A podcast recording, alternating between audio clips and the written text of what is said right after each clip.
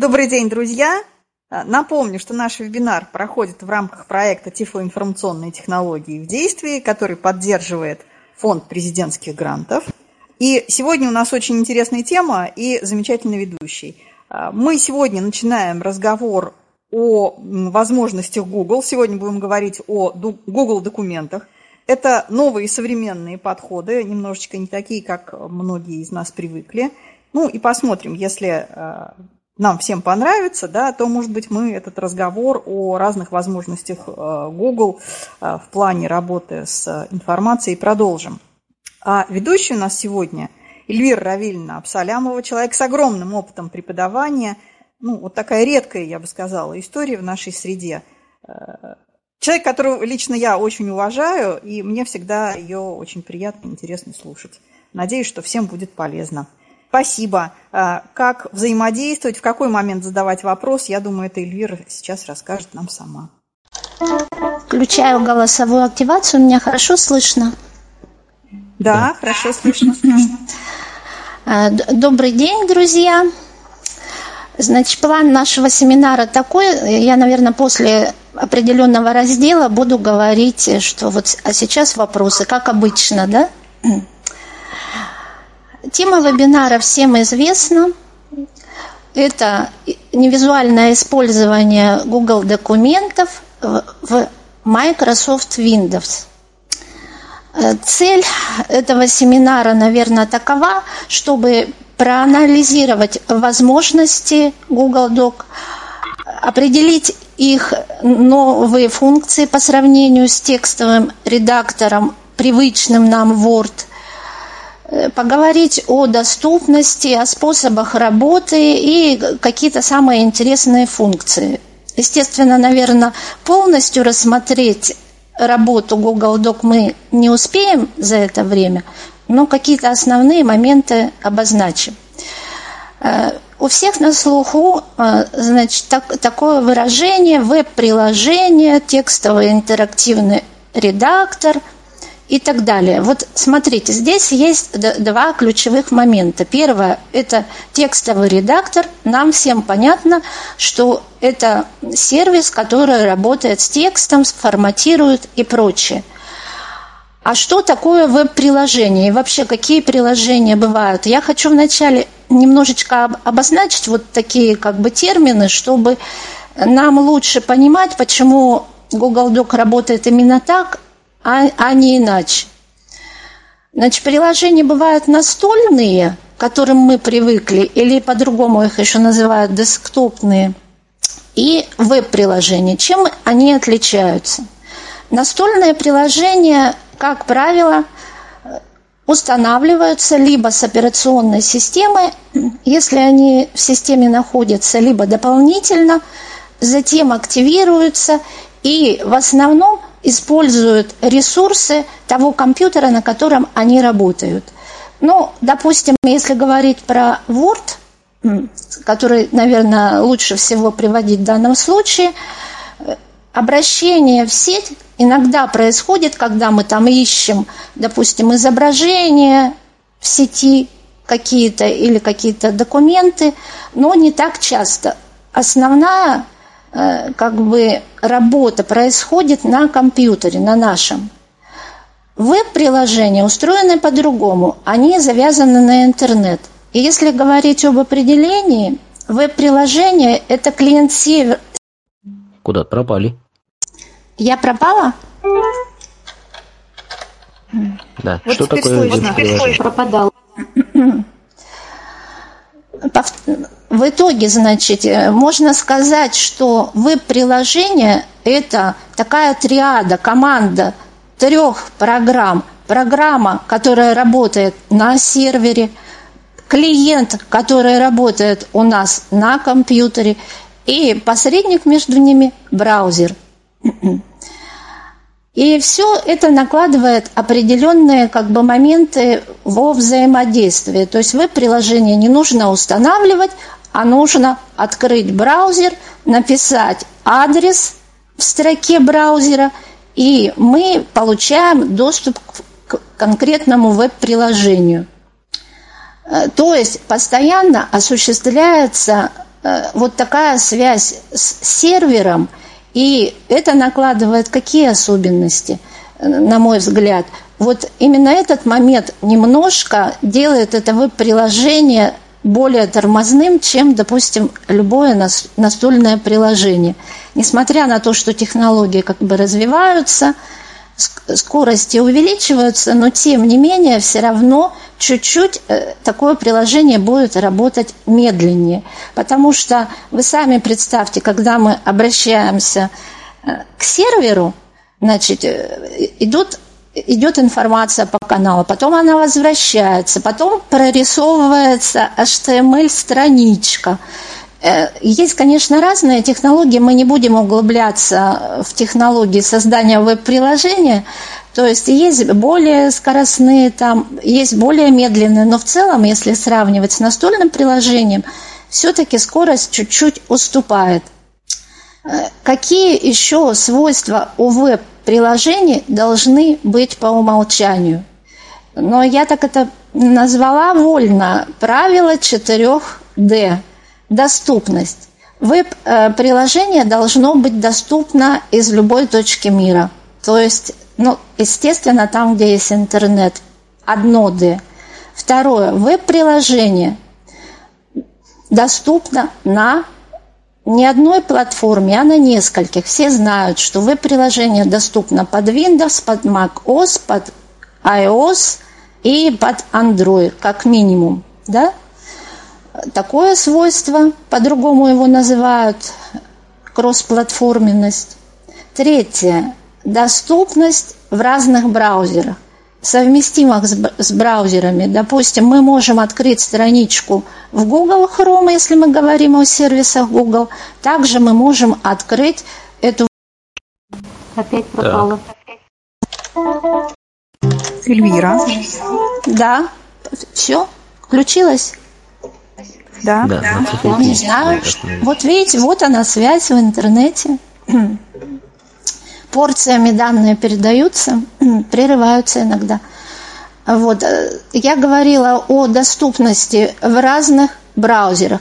И четвертое D – это доступность на разных устройствах.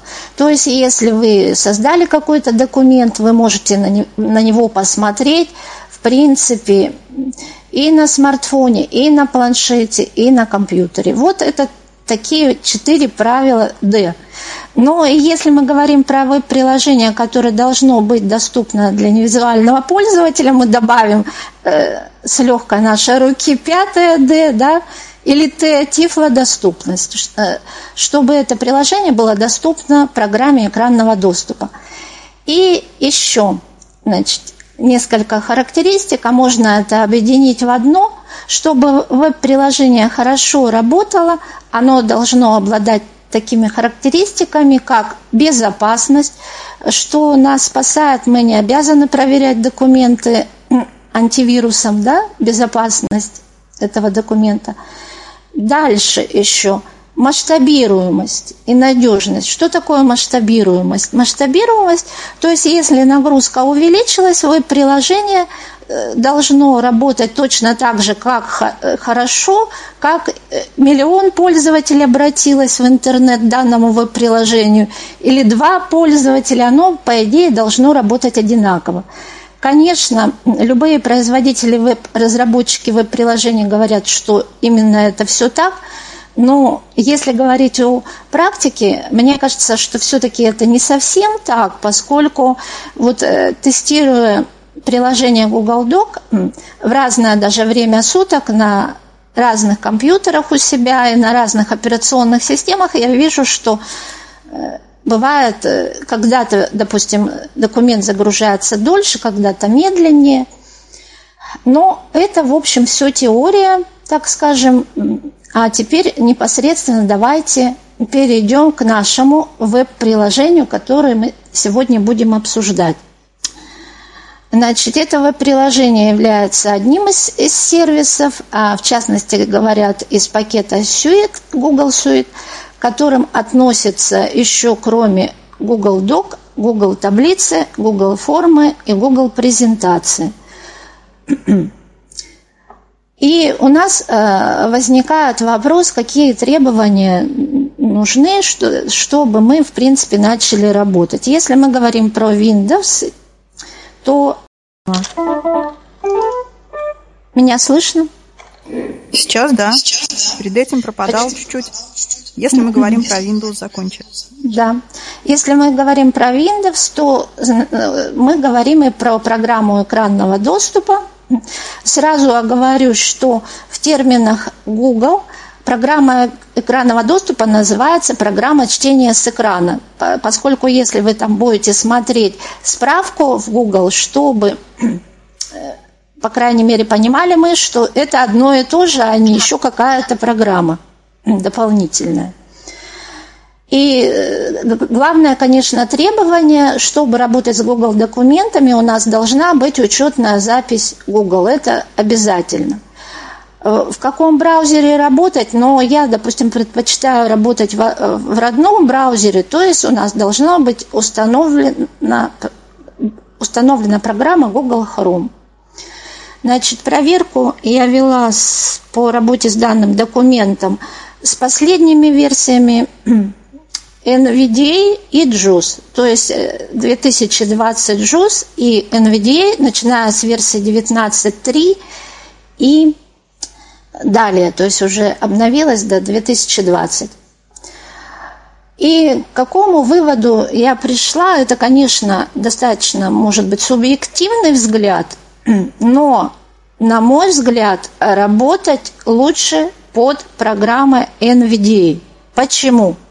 Ну, всем известно, что NVDA как бы работает быстрее.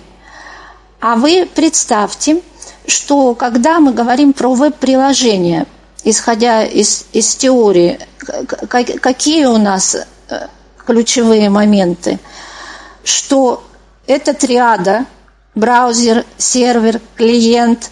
Еще мы к нему добавляем программу экранного доступа, да? И, естественно, чем быстрее программа экранного доступа реагирует, тем, наверное, лучше. Это один момент, почему выбор пал на NVDA.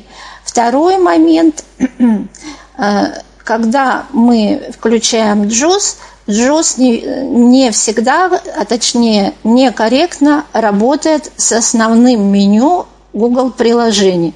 То есть он его открывает, это а, меню, а не, не он, а то есть меню открывается, читается, потом раз повисает, и тогда э, я не говорю, что нет возможности, есть другие возможности, слава богу, можно из этой ситуации выйти.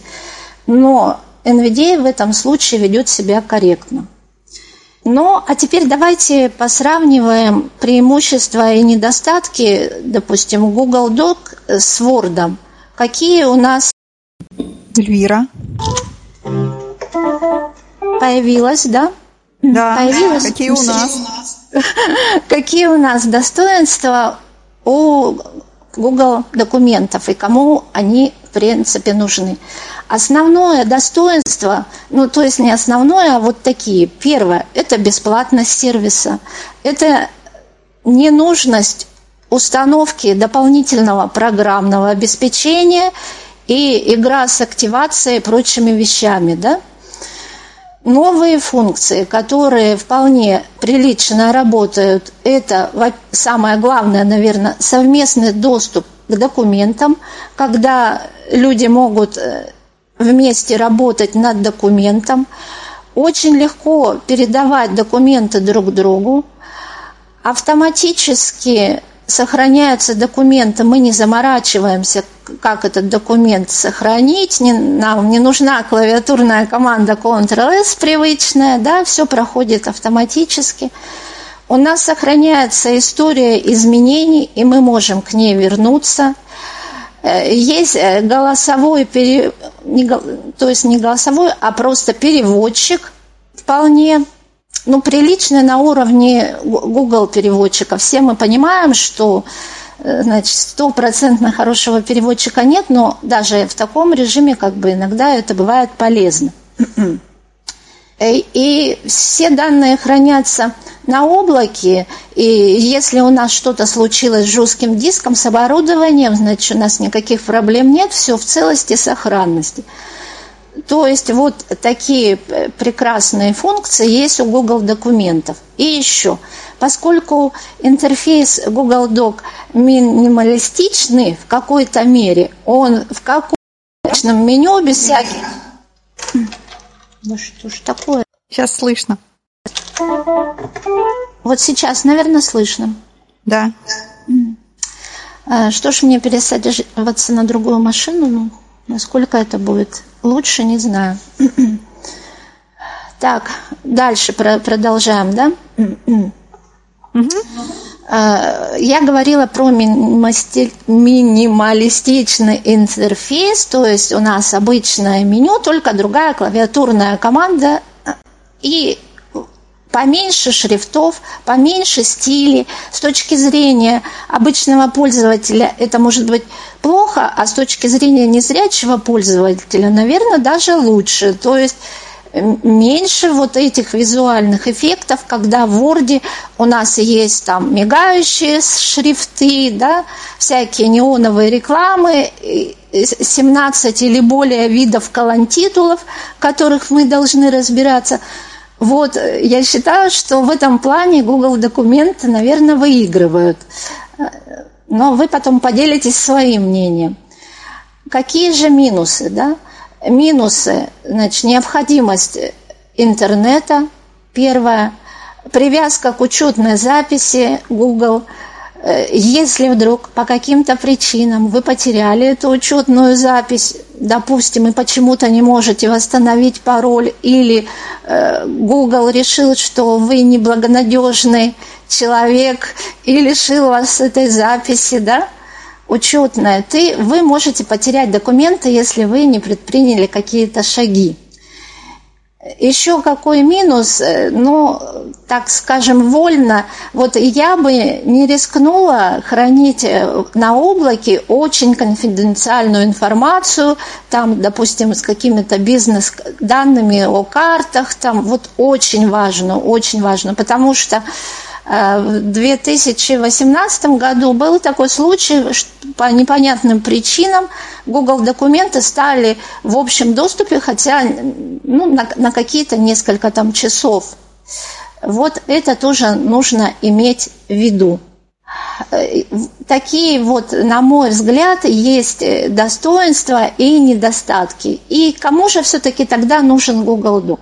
Но в первую очередь я считаю людям, которые работают, которые учатся, которые находятся э, в таком цифровом окружении, скажем, когда они вынуждены э, документы передавать друг другу и корпоративные интересы или там учебные, образовательные требуют, да, это первое. Второе, если кто-то не хочет устанавливать Word, э, не хочет там платить деньги и так далее, Эльвира. Так, меня слышно? Появилась. Не хочет платить деньги. Тут, э, я прошу прощения, э, в Ютубе э, появляются советы, что голосовой, голосовой, как называется, голосовая активация – это зло. Э, некоторые предлагают локтем Ctrl нажимать. Но пока не надо демонстрировать, это правда еще немножко осталось. Могу перейти, давайте попробуем. Так, так лучше? Слышно меня? Слышно меня? Да. Ну, слышно. Ну, давайте попробуем так пока, пока до демонстрации дело не дошло. Итак, значит, мы с вами проговорили плюсы и минусы, и еще э, кому нужен Google документы. И кому интересно изучить новое как бы, программное обеспечение, тоже интересно познакомиться Э, с новыми веяниями, потому что э, тренд у нас сейчас такой в разработке программного обеспечения, что э, мы переходим постепенно на облачные сервисы, на веб-приложения, никуда мы от этого не уйдем, и чем раньше мы начнем с этим знакомиться, тем, наверное, тоже будет лучше. Теперь э, давайте мы поговорим о начале работы. Я тогда попробую вначале рассказать э, кратенько, да, что важно, а потом при демонстрации снова перейду на голосовую активацию и попробуем, что у нас получится. Как начать работать с Google документами? Первое, значит, учет на записи есть, э, значит, у нас есть несколько а, возможностей запуска Google документов. Можно посчитать их 5 или 6. Но я все не буду называть, скажу парочку. Да? Первое. Открываем браузер и пишем в строке адрес docs.google.com. Нажимаем Enter и немножечко ждем.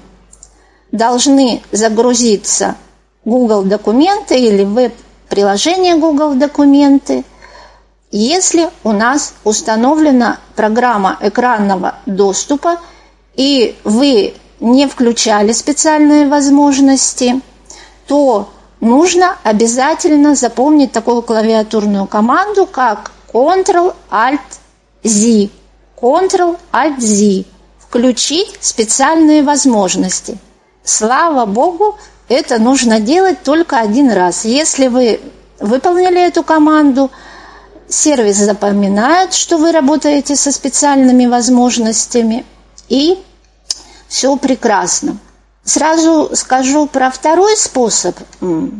Если мы забыли адрес или не хотим по каким-то причинам его вводить, то на главной странице сервиса Google у нас есть такая кнопочка приложение. Вы вошли в Google Chrome, дальше нажали один раз Tab, чтобы уйти со строки адреса, а дальше нажали кнопочку BIN, пока не услышали приложение «Закрыто». Что это означает? Что нам нужно открыть, когда мы открываем клавиша Enter – у нас открывается два списка приложений Google сервисов. В первом списке у нас находится почта, YouTube, диск и так далее, там контакты, календарь. А во втором списке у нас находятся документы, таблицы, презентация, формы и прочее. И поэтому, если мы пользуемся быстрыми клавишами, то чтобы перейти в Google документы – нам нужно перед... нажать L, перейти во второй список, услышать Google документы и нажать Enter.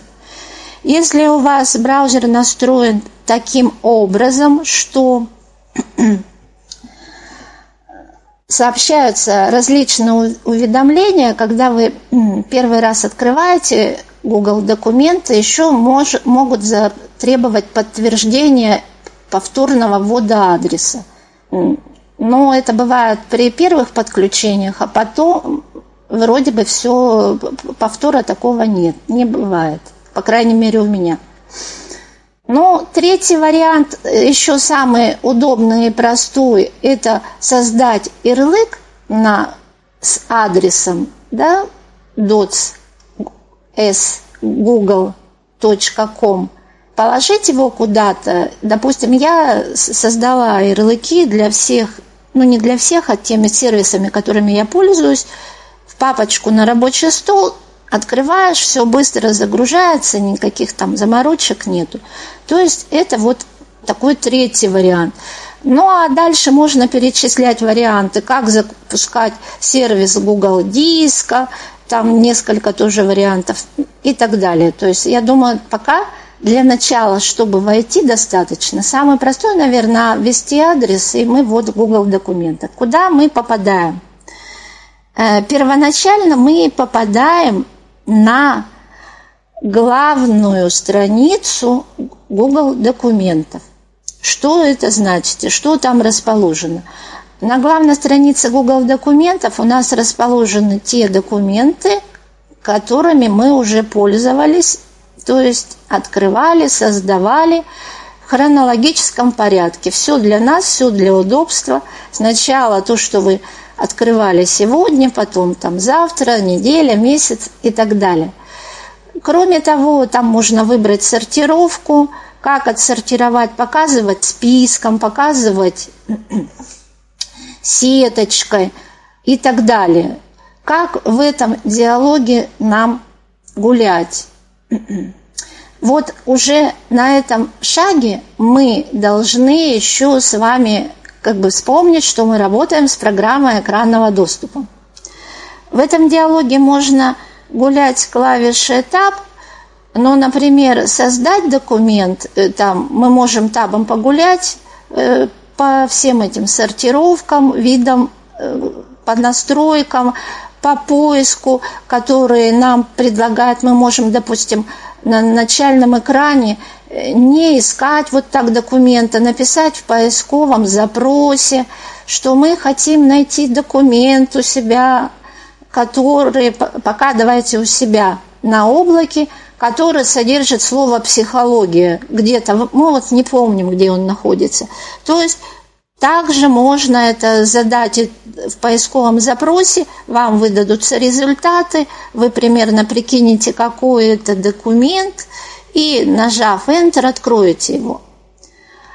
Но если мы хотим создать новый документ на этом шаге, то тогда нам очень важно отключ... перейти в режим редактирования NVDA.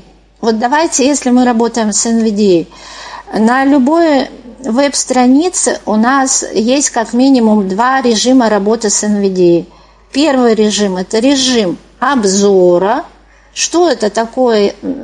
Это когда мы работаем быстрыми клавишами. И по умолчанию мы заходим в браузер, у нас загружается веб-страница – и мы находимся в режиме обзора, поэтому можем нажимать BL и так далее, да? Давайте сразу параллель. Если JOS, то это значит мы работаем с виртуальным курсором, да?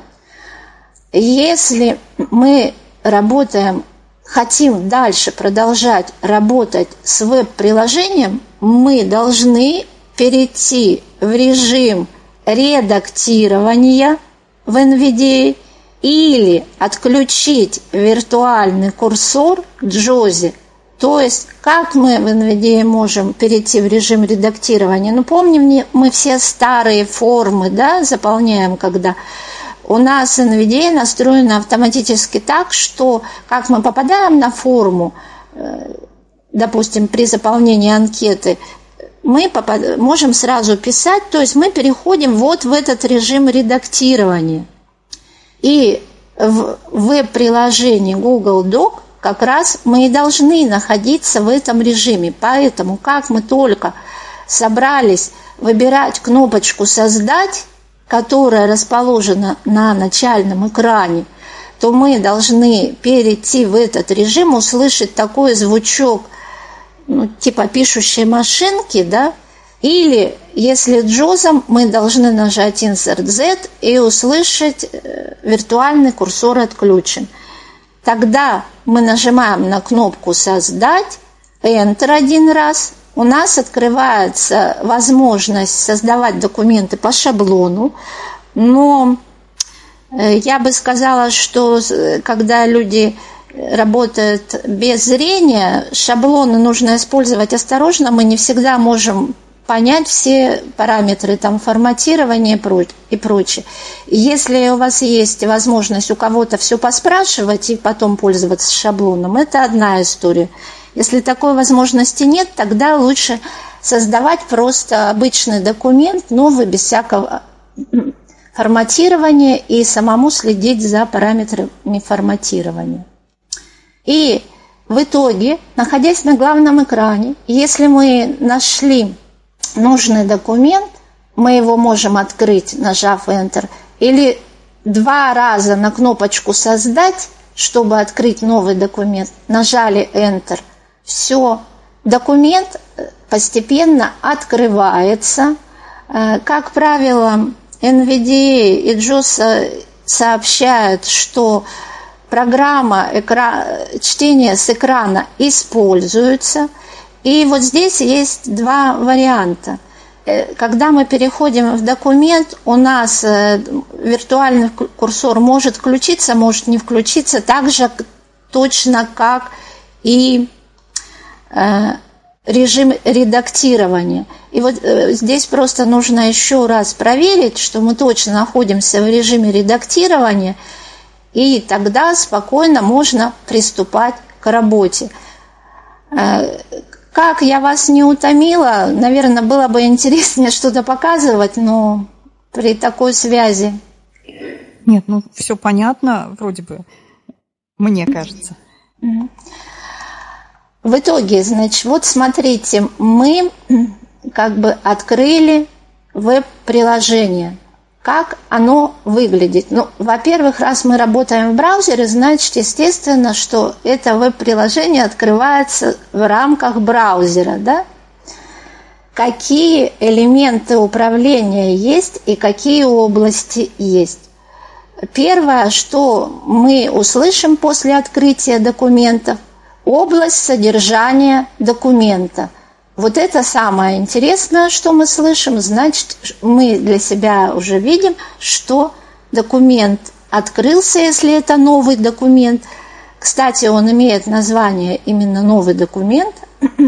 И если мы открываем уже готовый документ, то по инерции у нас как браузер настроен, что открывается новая страничка и начинается чтение. Здесь происходит точно так же. Документ начинает читаться. Итак, у нас одна область – это область документа, содержание документа, как она здесь правильно называется. Второе, у нас есть меню. Я его так называю условно основное меню веб-приложения для удобства. И мы как бы по старой памяти, по рефлекторной, естественно, первым делом хотим нажимать клавишу Alt – и как мы только ее нажимаем, мы попадаем не в меню веб-приложения, а в меню браузера Google Chrome, например. Поэтому вот эту привычку надо как-то вот оставить, да? Ну, либо придется сбрасывать это меню. Итак, для того, чтобы войти в меню веб-приложения, нужно нажать Alt плюс F латинская не обязательно, не зависит от раскладки, если мы работаем в Google документах, в, в, извините, в Google Chrome. И если мы хотим работать в другом браузере, мы, допустим, в Mozilla открыли, ввели адрес, никто нам это не запрещает. Главное, чтобы у нас учетная запись была. То тогда в других браузерах нажимаем Alt плюс Shift плюс F и слышим слово «файл». Ну, здесь как бы запомнить очень легко, то есть на самом деле меню-то, оно же такое же, и, и, и команды-то там все такие же родные, нам привычные, да, только единственное, что надо добавить Alt-F. Дальше. Э, стрелочка вправо-влево мы можем гулять по этому меню, как обычно, и слушать, какие там команды есть. Но я, допустим, перечислю так на память, что есть у нас.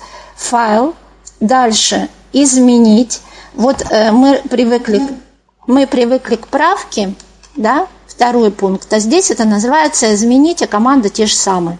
Дальше вид, третье, ставка, формат, инструменты, дополнение, и очень важная команда специальные возможности. Я уже выше говорила, что обеспечить доступность нам сервиса помогают такой функционал, как специальные возможности. Поэтому мы помним, что последним пунктом вот данного меню являются специальные возможности, которые нам как бы могут в жизни пригодиться Таким образом мы работаем с меню. Но, значит, давайте какие еще нюансы по меню, а потом про, про другие элементы управления, которые нам встретятся, потому что меню-то все-таки это основа.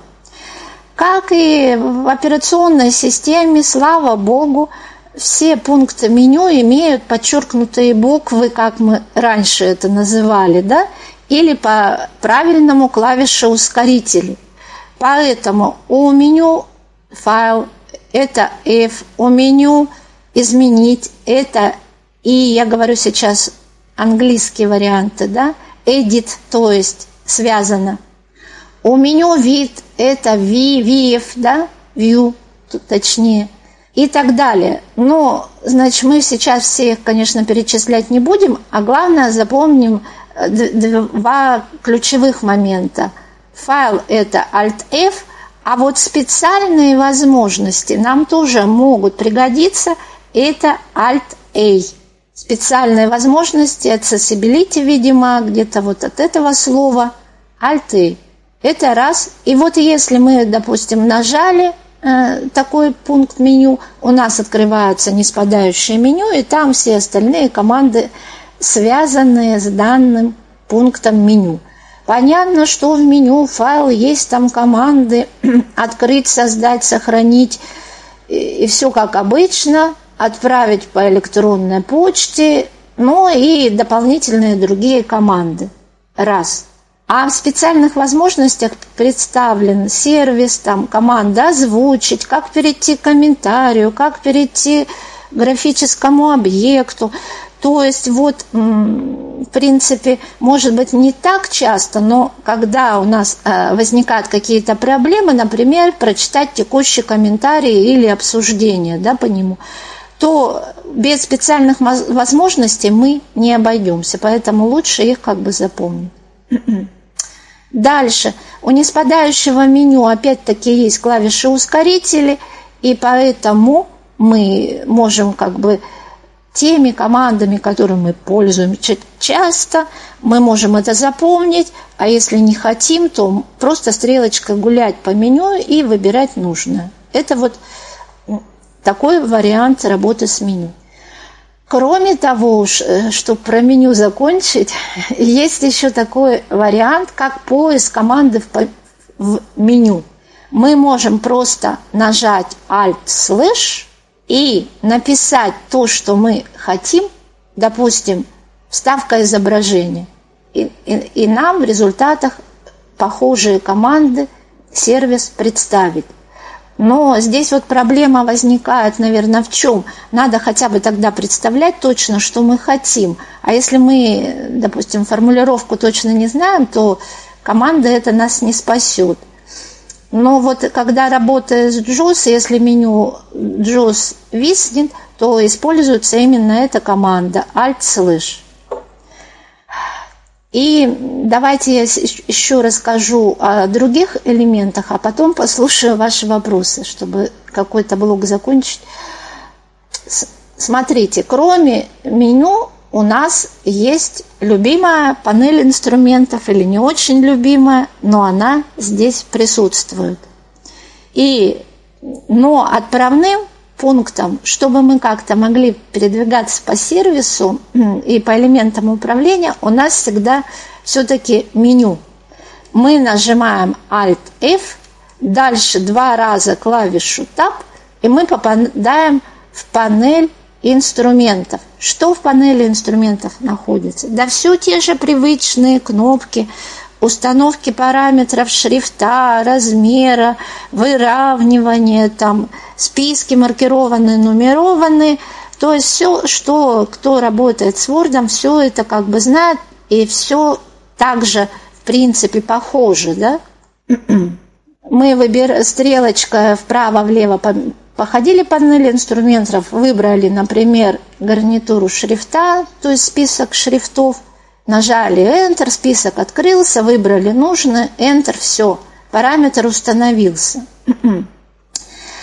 Э, я бы не сбрасывала со счетов панель инструментов, потому что иногда бывают варианты, что какой-то пункт меню можно не найти.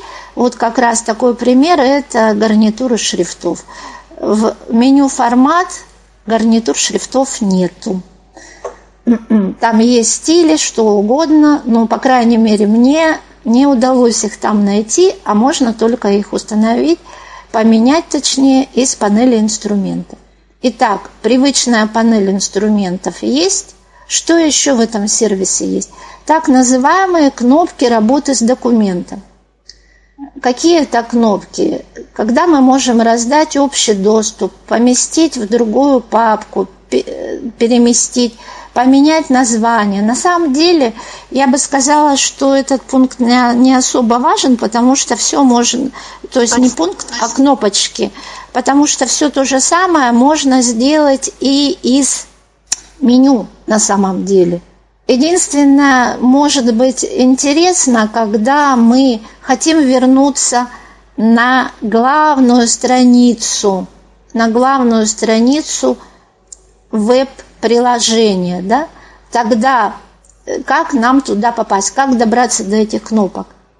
Нажимаем клавишу Alt, дальше нажимаем Shift-Tab много раз и гуляем вот по этим кнопочкам и слушаем.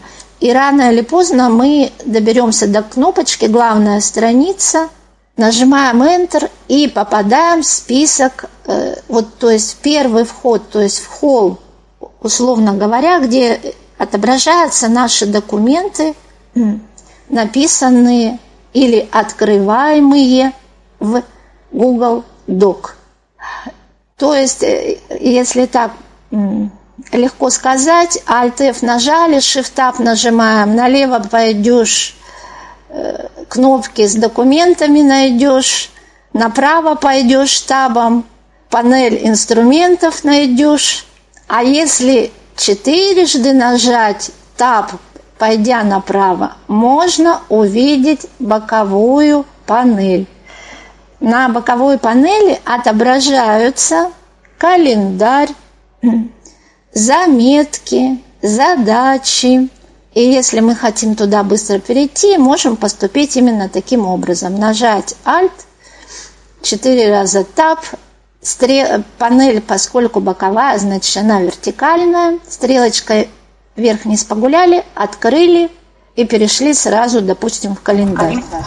А, вот таким образом э, выглядит интерфейс еще какой момент вот нужно сказать? Вот, значит, подводя итоги, мы не забываем работать в режиме редактирования, если работаем с NVDA, или в режиме отключения виртуального курсора, если мы работаем в JUICE. Вот это вот основа, как бы, да?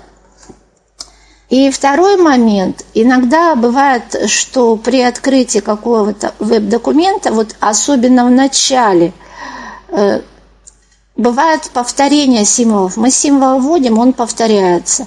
В этом случае советует э, Центр обучения Google, справ, справки написано, что попробуйте отключить э, произношение вводимых символов.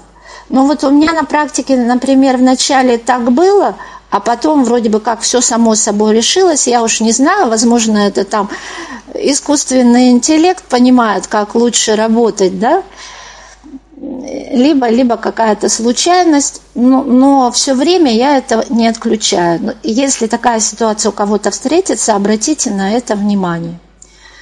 И еще, значит, что еще дальше? Вот мы, допустим, начинаем набирать документ, все набираем. Еще у нас, конечно, есть контекстное меню. И вот у контекстного меню, слава богу, Google Doc работает та же клавиша. То есть нажимаем контекстное меню, клавишу Application, все прекрасно. Кроме того, у нее есть синонимы Shift-Ctrl, Backslash и Shift-Ctrl, X. Но это как бы важно для других э, программ, допустим, для Google таблиц. Это актуально для данного сервиса, не актуально, достаточно помнить, что есть контекстное меню. Ну и в контекстном меню, как обычно, появляются те команды, которые в данный момент важны при работе с данным объектом. И еще, чтобы здесь сразу как бы вот закончить эту часть, нужно сказать следующее, что э, Google, документы и вообще другие сервисы обладают кучей клавиатурных команд. Чтобы вызвать справку по клавиатурным командам какого-то сервиса, мы нажимаем Ctrl плюс обычный слэш, Ctrl плюс обычный слэш. Там в поисковом запросе можно задать команду, а можно вывести полный список. И вот я как бы в анонсе семинара указывала, что как нас считать наше сообщество, можно нас считать креативными или нет, поскольку э, работая с разными программами экранного доступа, мы вынуждены запоминать и те, и другие да, команды. И второе, работая если с разными текстовыми редакторами, мы опять-таки тоже вынуждены запоминать эти команды. Да? И э, вот у Google документов и прочих сервисов, у них есть э, еще и разные варианты работы. Допустим, можно работать с меню с клавишами-ускорителями, а есть сочетание клавиш, которые могут быть э, двухступенчатыми, а не одноступенчатыми. Но самое главное, что они часто совпадают с клавишами быстрого вызова. Вот, например, мы все знаем, что NVDA вызывается Ctrl-Alt-N. И вот в специальных возможностях там есть масса вариантов, когда вы должны нажать Ctrl-Alt-N, а потом еще Ctrl-Alt-P, например, или там еще какую-то команду.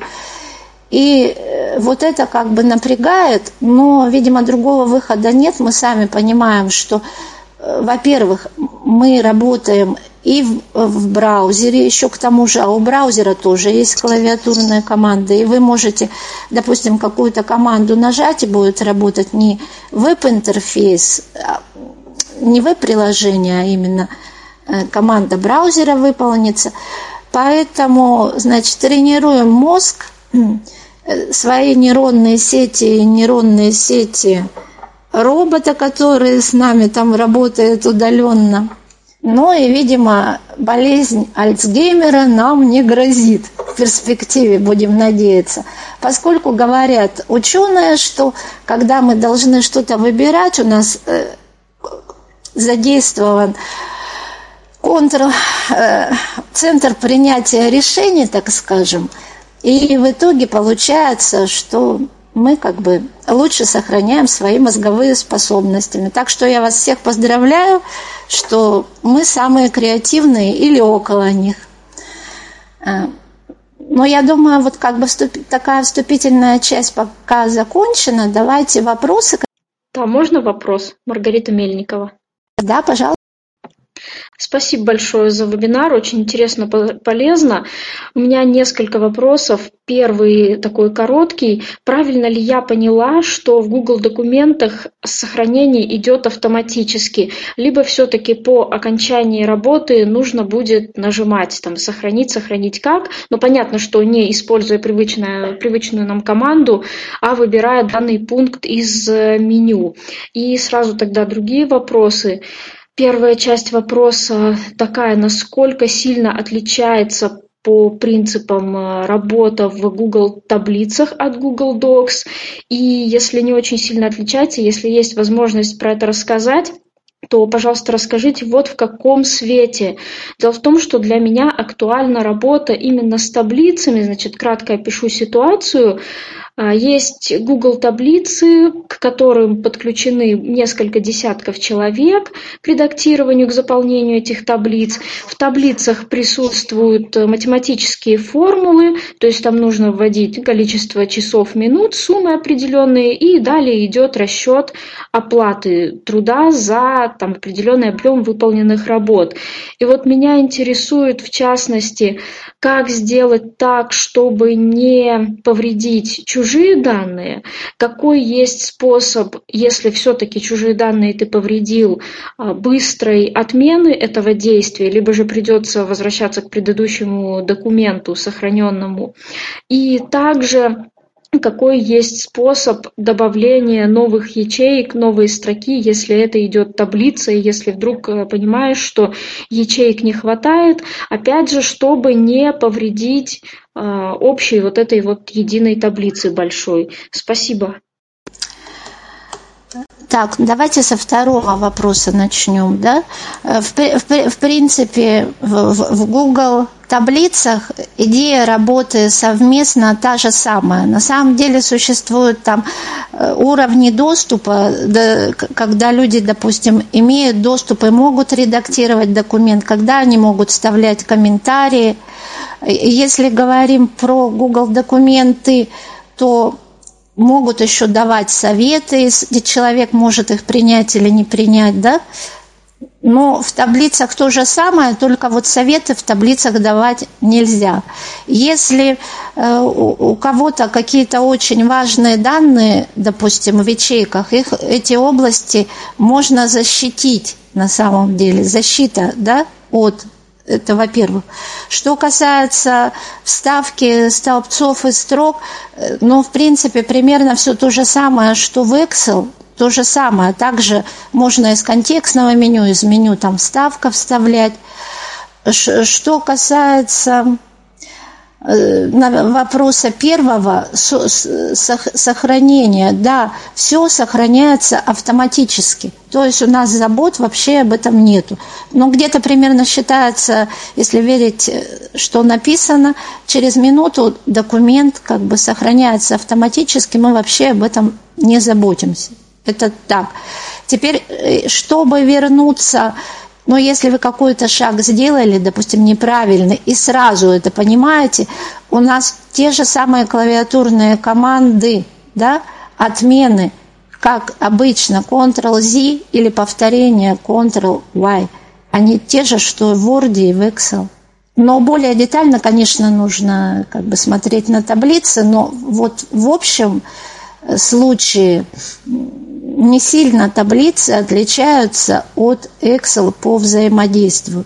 Там также можно создавать новые листы и там вставлять строки, столбцы и все прочее. Просто нужно как бы ну, изучить это, чтобы быть уверенным, да? Еще вопросы есть? Я так понимаю, что нет, да, вопросов пока больше? Ну вот, э, прошу прощения, у меня еще вопрос. Вот сейчас попробовал прочитать горячие клавиши, которые вот по Ctrl-slash открываются. А, как часто, ну, нужно ли переключаться вот между этими режимами, потому что, ну, вот я работаю с JAWS, и мне не удалось, например, прочитать э, сочетание клавиш вот, э, в режиме выключенного виртуального курсора, пришлось все-таки его включить. Или, может быть, э, тут есть какие-то, ну, секреты? На самом деле я Сейчас. На самом деле вы правы. Э, достаточно, достаточно часто бывают. А что у нас? А, а Сергей Екатеринушкин.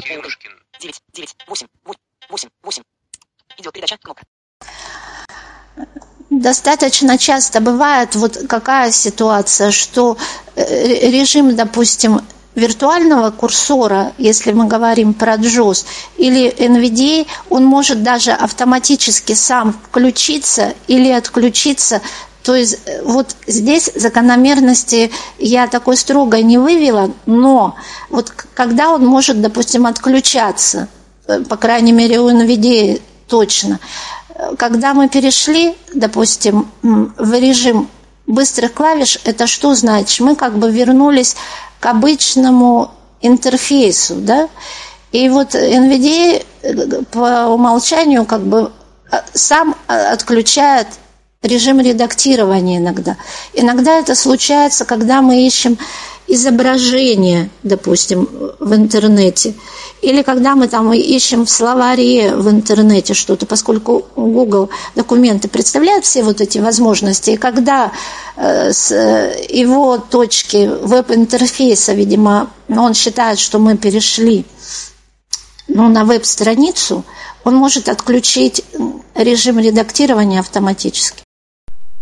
Ну и, кстати, Эльвира Равильевна, хотел бы добавить, э, вы в самом начале говорили, что для работы в веб-приложении Google Документа необходим доступ в интернет. На самом деле это справедливо только для сторонних браузеров, то есть только для браузеров, отличных от Google Chrome. Дело в том, что в Google Chrome уже давно по умолчанию предустанавливается расширение, которое называется Google Документ Offline, и совершенно спокойно можно редактировать документ, не будучи подключенным к интернету. Как только появится соединение, все эти изменения будут синхронизированы. Работает это, правда, только если вы редактируете документ, если вы единственный владелец документа, то есть если идет коллективное редактирование, тут, конечно, возможны сюрпризы. А если документ заполняется единолично, то можно совершенно спокойно работать даже без подключения к интернету. Да, Дима, вы совершенно правы, но э, это дополнение есть, его нужно дополнительно устанавливать. Но я имела в виду в общем случае, что работать можно, но все-таки не все же функции доступны. Да? В общем случае как бы считается, что нужно подключение к интернету. Но есть нюансы, да, вы правы. Можно продолжить тогда, да? Вопросов пока нет? Думаю, да. Э, но вот, к сожалению, как бы не получается демонстрировать, что было бы гораздо интереснее, да, чем так. Давайте я как бы теперь дальше продолжу. В каком разрезе? По поводу похожести работы в Word, какие там есть нюансы, какие есть отличия. И по поводу интересных функций еще, с чем мне как бы удалось ознакомиться – поделюсь.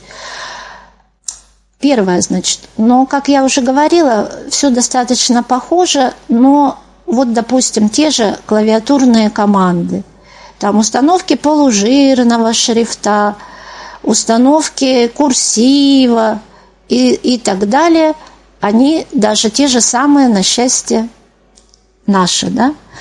Что касается выравнивания, допустим, то к нашим любимым командам Ctrl-L, Ctrl-R и так далее добавляется еще клавиша Shift.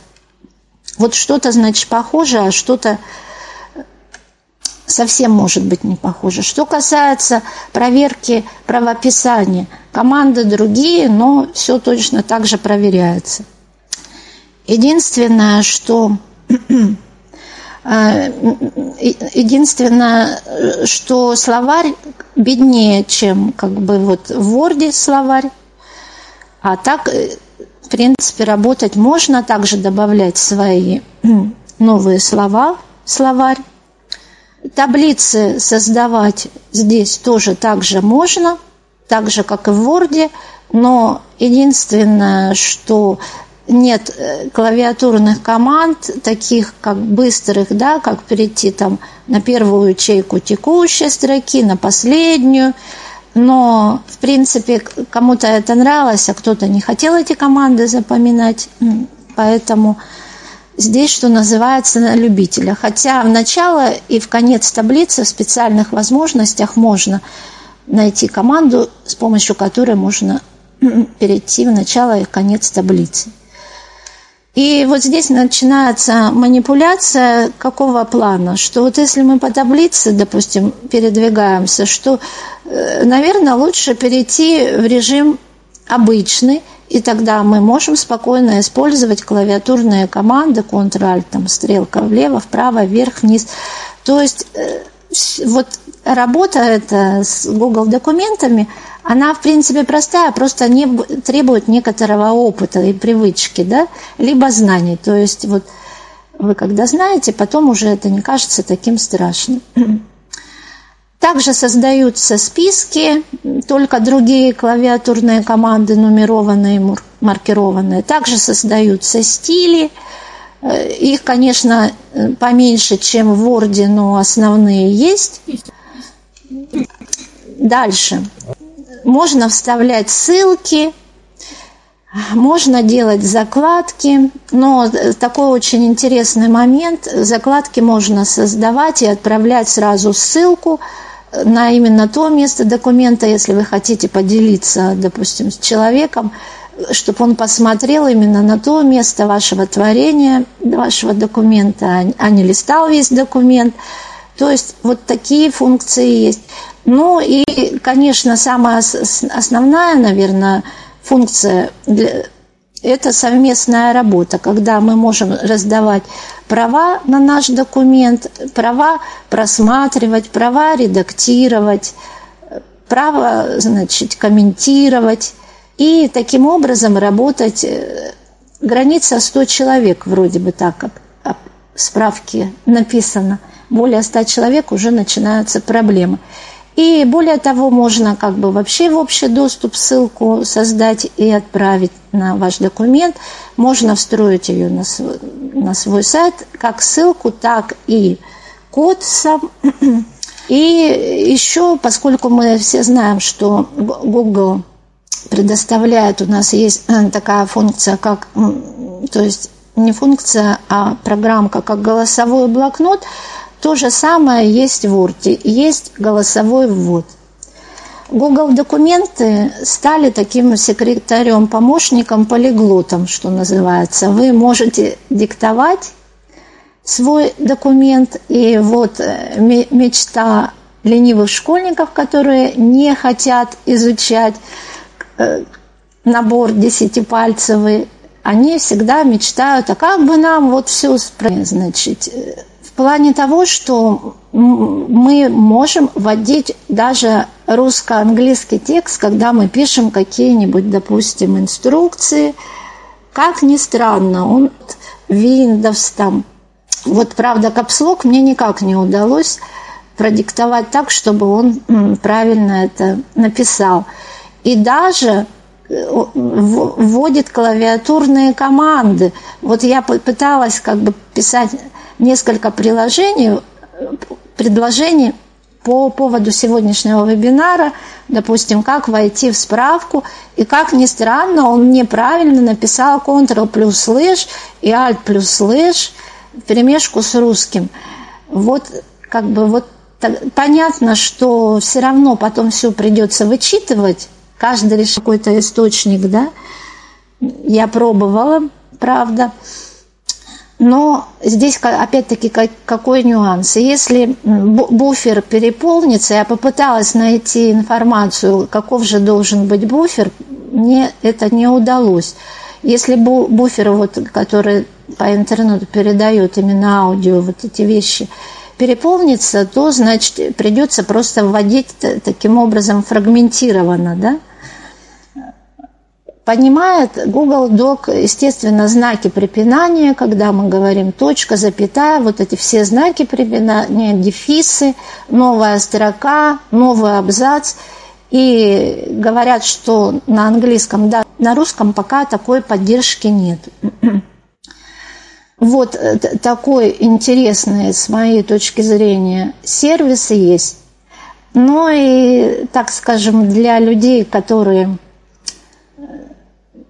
для школьников тоже вот есть такой интересный момент, когда они в интернете занимаются, как будто бы работают над документом, а в то же время в комментариях успевают переписываться.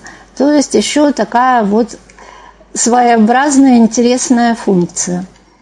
Ну, давайте я переключусь на голосовой и попробую хотя бы включить да, какой-то документ и посмотреть, что получится. Да, тем более, что в э, Ютубе очень просят об этом. И еще э, есть вопрос, э, как проверять правописание, ну, то есть как работает эта функция. Так, меня слышно? Да. Да? Да, будем надеяться, что хоть немножко нам Рабочий дадут поработать. Google Chrome 25 и 40. И синтезатор тоже слышно. Слышно, да? Все нормально. Desktop.ini 24 из 40 G. Google Chrome 25 из 40. Так, запускается браузер. Новая вкладка Google Chrome. И я попробую ввести адрес, давайте. Для... Адресная строка и строка под английский США, США. D, Apple, C, SS, точка, точка. Google.com выделено взамен. dax.google.com выделено. Поддержка программы чтения с экрана включена. Google документы документ. Сегодня по дате просмотра список. Вот мы попали на начальный экран, да, о котором я говорила, и вот написано сегодня... Отпусти меня, компьютер, документ, Google владелец. Отпусти и, меня. И вот я, допустим, от, открываю документ, который уже был ранее создан, просто нажимаю Enter. Секция. От, отпусти меня, компьютер, Google, документы, документ. Приложение пусто. Поддержка программы чтения с экрана включена. Поддержка программы чтения с экрана включена. На странице 1 «Отпусти меня». Компьютер «Отпусти меня». Компьютер «Умоляю, отпусти». Так, Но здесь такое шуточное стихотворение, которое мы сейчас слушать не будем, да. И поскольку был вопрос, э, как проверить правописание, я на него отвечаю. Во-первых, когда вы стрелочкой, допустим, идете или листаете, он говорит э, неправильный вариант, и вы сразу из контекстного меню можете выбрать. Второе, есть клавиатурная команда перехода на предыдущую ошибку и на следующую. Это Ctrl э, звездочка и Ctrl апостроф. Э, по умолчанию проверка правописания включена на самом деле – но ее также можно и отключить, если мы говорим, э, это называется опечатки. Сейчас я попробую туда выйти. И кроме того, в специальных возможностях тоже можно найти пункт, перейти следующие ошибки, предыдущие, и из контекстного меню, значит, выбрать вариант. А если мы идем из меню или используем э, клавиатурную команду Ctrl-Alt-Z, то у нас открывается диалоговое окно проверки правописания, похожее на то, которое было в Word, где есть предлагаемые варианты замены, пропуска, добавления в словарь. Все примерно так же. И теперь давайте значит, для все-таки зайдем в меню и попробуем вот дойти до правописания по меню чтобы на чем-то продемонстрировать. Файл под меню 1 из 9. Вот вы нажимаете, я нажим, нажимаю Alt-F, и дальше стрелочка вправо иду. Закрыто. Изменить под меню. Закрыто. Вид под меню 3 из 9. Закрыто. Вставка под меню 4 из 9. Вот они все привычные команды. Закрыто. Формат под меню 5. Закрыто. Инструменты под меню 6 из 9. И вот в инструментах... Грамматика и орфография S под меню 1 из 12. У нас есть Пункт меню «Грамматика и орфография». Проверка грамматики и орфографии SCTRL плюс ALT плюс X1 из 3. И вот она, клавиатурная команда Ctrl-Alt-X здесь сразу указана. Мы нажимаем Enter. Проверка грамматики и орфографии диалог. Заменить работ. Варианты замены. Работу. Кнопка. Ну вот он нам уже предлагает замену работ на работу. Какая-то там ошибка. Пропустить кнопка. Пропустить. Принять кнопка принять. Другие параметры кнопка меню закрыта под меню. Настройка других более тонких параметров. Ну, я пока не буду Документ. проверять. Содержание документа редактор многострочный заголовок уровень 1 отпусти меня. Компьютер. Дальше. Что еще? Э, давайте пойдем посмотрим на панель инструментов, чтобы закрепить наш урок, так скажем. Alt-F. Файл под меню 1 из 9. Дальше я говорила дважды тап. Закрыто. Показать историю версии кнопка. Один раз тап. Основной панель инструментов. Отменить CTRL плюс Z кнопка. И вот они все наши любимые знакомые кнопки. Повторить CTRL плюс Y кнопка. Печать CTRL плюс проверка грамматики и орфографии. CTRL плюс Alt плюс X кнопка. И, и опять проверка здесь повторяется. Если хотите, можете пойти сюда. Допустим, забыли клавиатурную команду. Копировать форматирование кнопка. Масштаб комбинированный список, стиль список закрыто под меню. Шрифт список закрыто под меню. И вот э, э, я предлагаю заполнить вот команду шрифт, э, поскольку, значит, по-другому шрифты не изменишь. Или, по крайней мере, мне это неизвестно. Открыто. Arial отмечено. Меню под меню. По умолчанию у нас в документе шрифт Arial установлен и размер дан шрифта 11. И если вы ничего не хотите менять, то можно как бы оставить все как по умолчанию. Чтобы закрыть Escape. Основной панель инструментов. Шрифт список закрыто под меню. Документ. Поддержка экрана включена. На странице 1 отпусти меня. Компьютер отпусти меня. Компьютер умоляю отпусти. Так, и теперь еще по элементам управления Alt-F. Файл под меню 1 из 9. И если мы пойдем налево Shift-табом. Google. Эльвира Абсалямова. Видим. Эльвитесь опубликовать. Доступно один пользователю. Кнопка. Видите, что говорит, кому доступен документ только одному. Показать историю комментариев. CTRL плюс Alt плюс Shift плюс A. Кнопка. Статус документа. Я нажимаю... Точка, точка, кнопка. Shift Tab. И вот статус документа, что он сохранен на диске, Shift-Tab. Переместить кнопка. Переместить в другую папку, хотя понятие папки здесь немножко другое, но пока условно так. Пометить флажок не отмечено. Пометить э, определенные документы можно. Переименовать редактор выделено. Переименовать. Главная страница Google документов, ссылка посещенная. И вот она, ссылка, главная страница. Если я здесь нажму Enter, я вернусь в список документов, которые хранятся на облаке, именно документов Google Doc. Переименовать, пометить, переместить статус документ, показать историю, опубликовать. Аккаунт Google, строка меню. И я вернулась к меню, Отпусти меня. нажимаю Escape.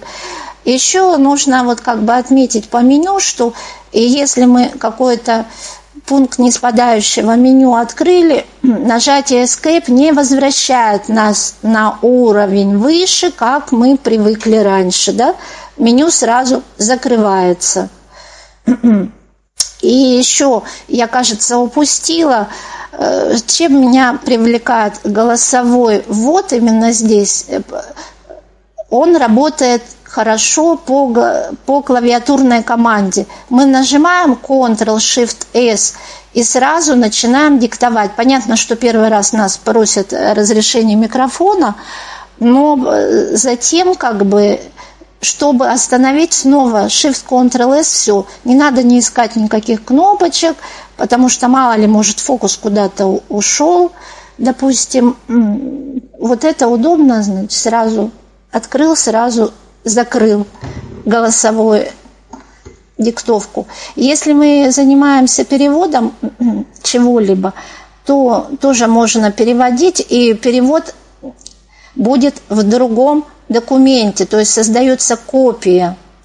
Какие пункты меню файл, например, есть, чтобы вот Файл под меню 1 я из снова 9. открыла. Поделиться S1 из 18. Вот есть пункт поделиться. Создать под меню 2 из 18. Создать, причем здесь создать можно как Google документ, так и таблицу. Имеется в виду как таблицу в Excel и презентацию прямо отсюда. Открытие CTRL плюс То L3 есть все 18. элементы сервиса, то есть разных при- веб-приложений, они связаны. Создать копию C4 из 18. Копию. Скачать D под меню 5 из 18. Скачать, и если мы хотим Google документ сохранить, допустим, на диске жестком, без всяких дополнительных да, вещей, тогда мы должны будем выбрать вариант сохранения, то есть формат, либо в Word, либо там в TXT, либо в других форматах. Отправить по электронной почте A6 из 18.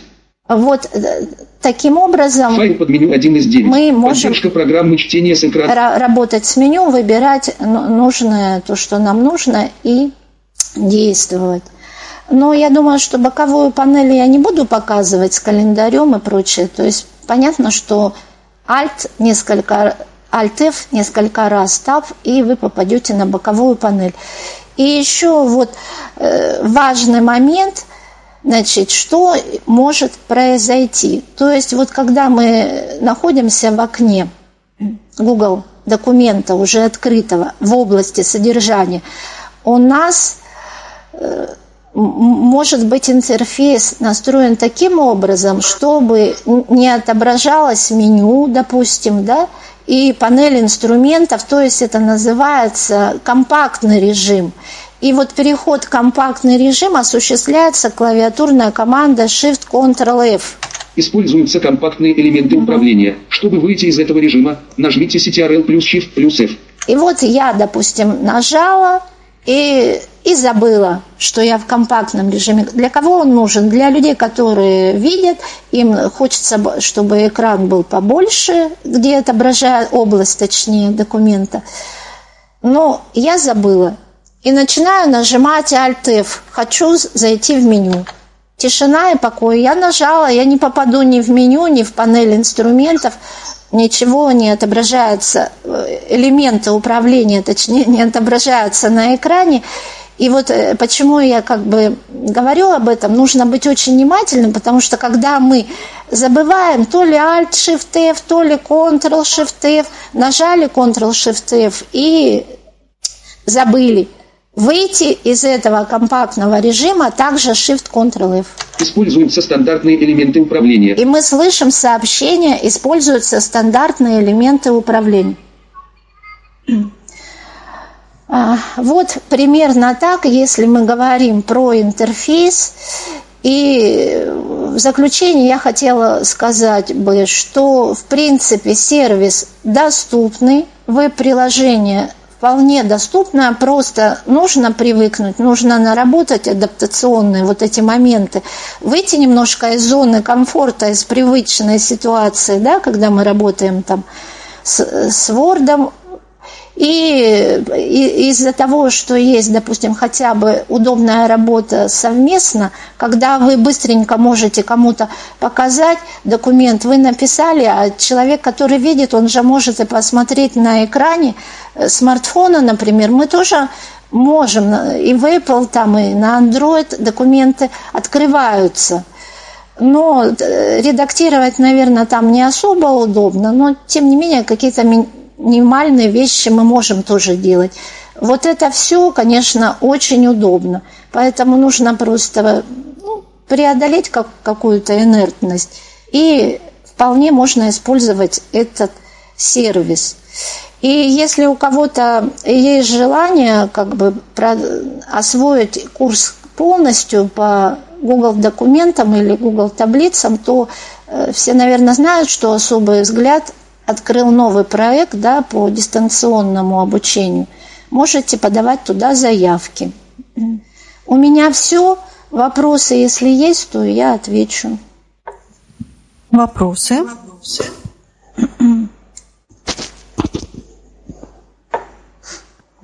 Видимо, все подробно рассказано. А я бы еще посоветовал э, почитать, э, чтобы подкрепить знания э, на сайте Google в справке есть целый раздел, посвященный специальным возможностям, в том числе и Google Suite, и э, входящим в него компонентам. Э, поэтому, ну, очень полезно. Вот. Э, ну и из личного опыта могу сказать, что, например, вот при работе с JOS 19, по-моему, у меня очень часто действительно бывают какие-то сбои, то есть то не читаются, то не получается попасть в меню, то переключается вот этот вот режим виртуального курсора туда-сюда, да, то есть, ну, возможно, а, это можно как-то победить, но вот э, как бы это не препятствует использованию, но нужно иметь в виду, что могут быть вот такие вещи. Добавить ну что? можно? Да, конечно. А можно, да, спрашивать? А скажите, как вот пользоваться гугловской справки, просто в поиске искать, и он будет находить информацию о любых сервисах, которые есть у Гугла? Ну, я, например, просто в Гугле написал э, специальные возможности Google, он открыл сразу раздел справки, э, адрес там что-то в строке, э, ну, support, что-то там google.com slash accessibility. Вот. Но самый простой способ, мне кажется, это просто в Гугле написать специальные возможности Google, и там будет э, много информации. Да, Еще хорошо, вопрос. спасибо. Хотелось бы добавить по поводу э, Google документов на мобильных устройствах.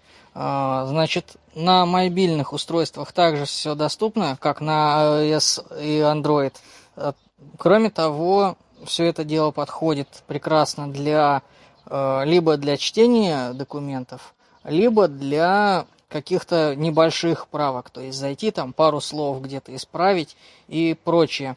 Кроме того, значит, э, iPad плюс э, какая-либо беспроводная клавиатура тоже неплохо с Google документами справляется. Спасибо. Есть еще вопросы? Да, там можно оставлять и комментарии, допустим, если ты владелец, можно раздать права доступа тоже. У меня может быть вопрос, есть ли э, что-то, что у вас не получилось, но очень хотелось бы вот в, при работе с э, Google Docs? Но я бы сказала, что вот с изображениями работать э, функция в Word больше, да, там, допустим, можно размеры регулировать, а здесь изображение ты вставить можешь, можешь, допустим, посмотреть с помощью специальных возможностей на его размер, Но вот э, как бы сделать из большой фотографии маленькую в Google Doc у меня, например, не получилось, а в таблицах прекрасно все работает. По таблицам есть вопрос, меня слышно? Вас слышно. слышно. Значит, смотрите, Эльвира, создал таблицу, э, открыл для определенного круга людей. То есть приглашение в виде ссылки.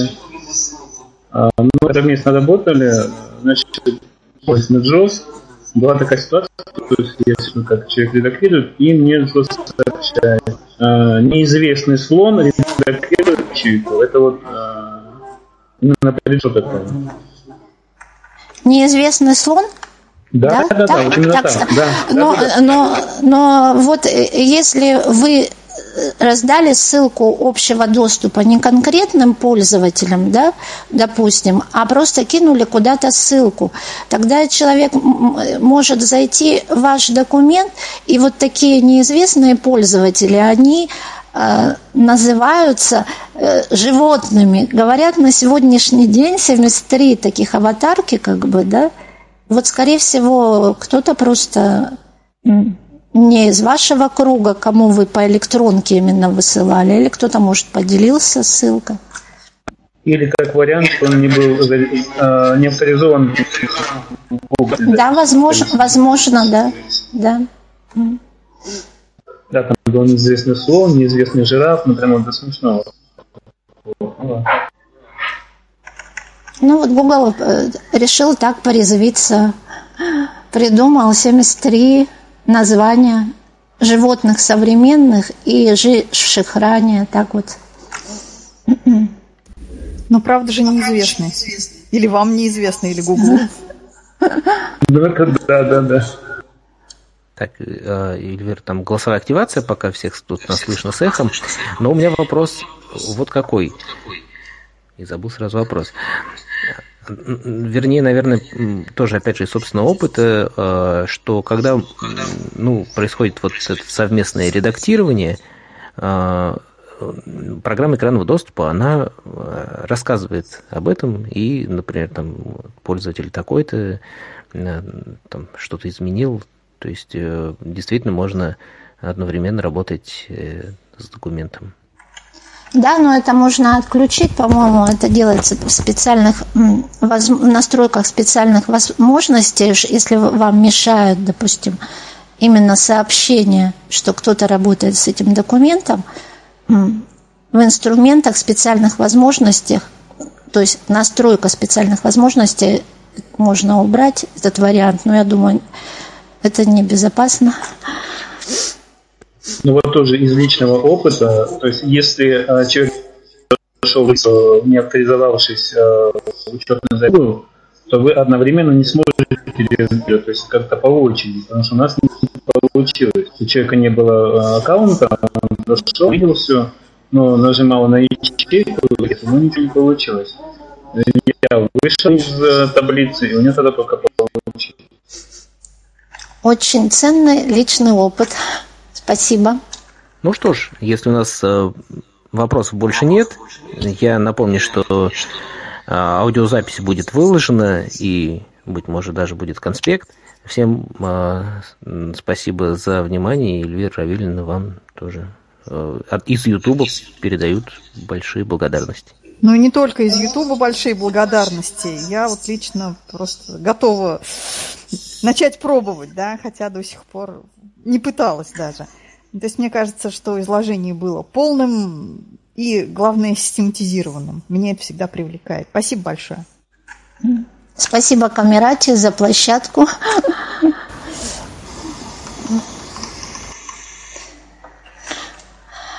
Все, да, наверное, спасибо. до свидания, да? да? Всем спасибо, спасибо, до свидания, до новых встреч.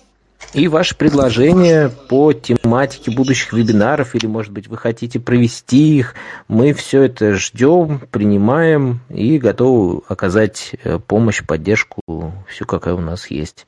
До новых встреч.